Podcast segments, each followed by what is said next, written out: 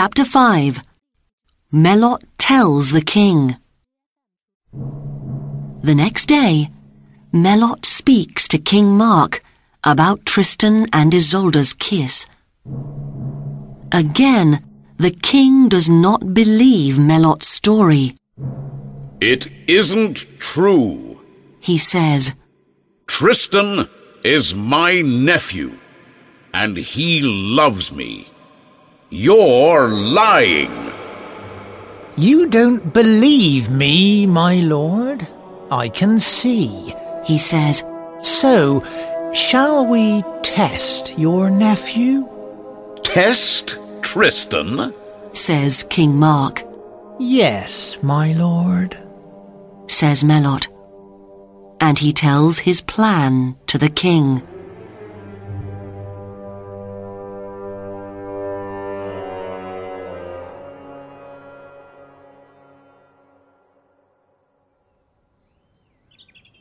Some days after that, King Mark and Isolde are eating in the early evening. Isolde, I'm hunting with my lords tonight.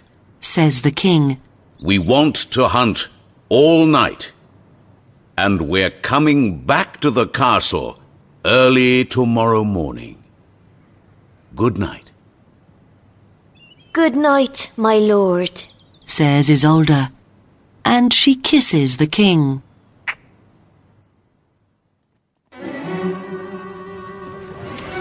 The king rides out of the castle with twelve of his lords. Melot is riding next to him.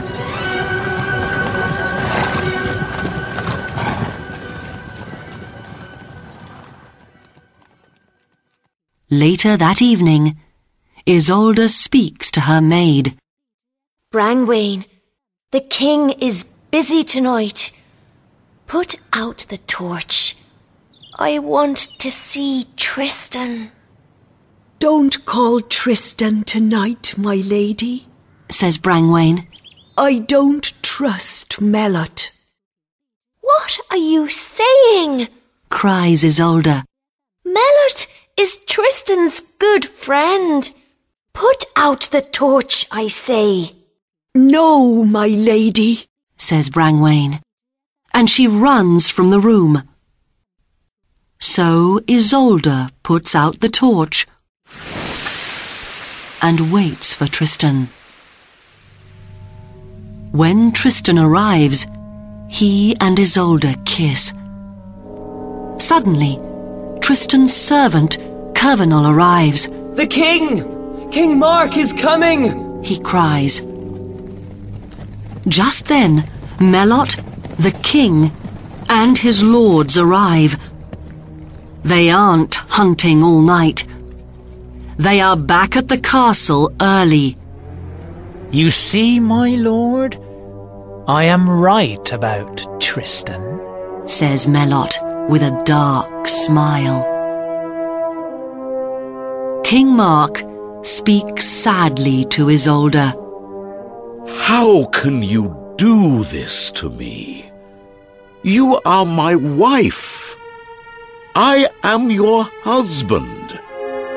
Isolde says nothing to him.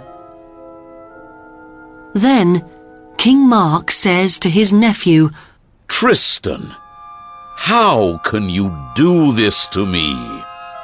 I am your uncle and your king. I don't know, says Tristan sadly. but I am ready to die for it. And I am ready to die with you. says Isolde. and she kisses Tristan in front of King Mark.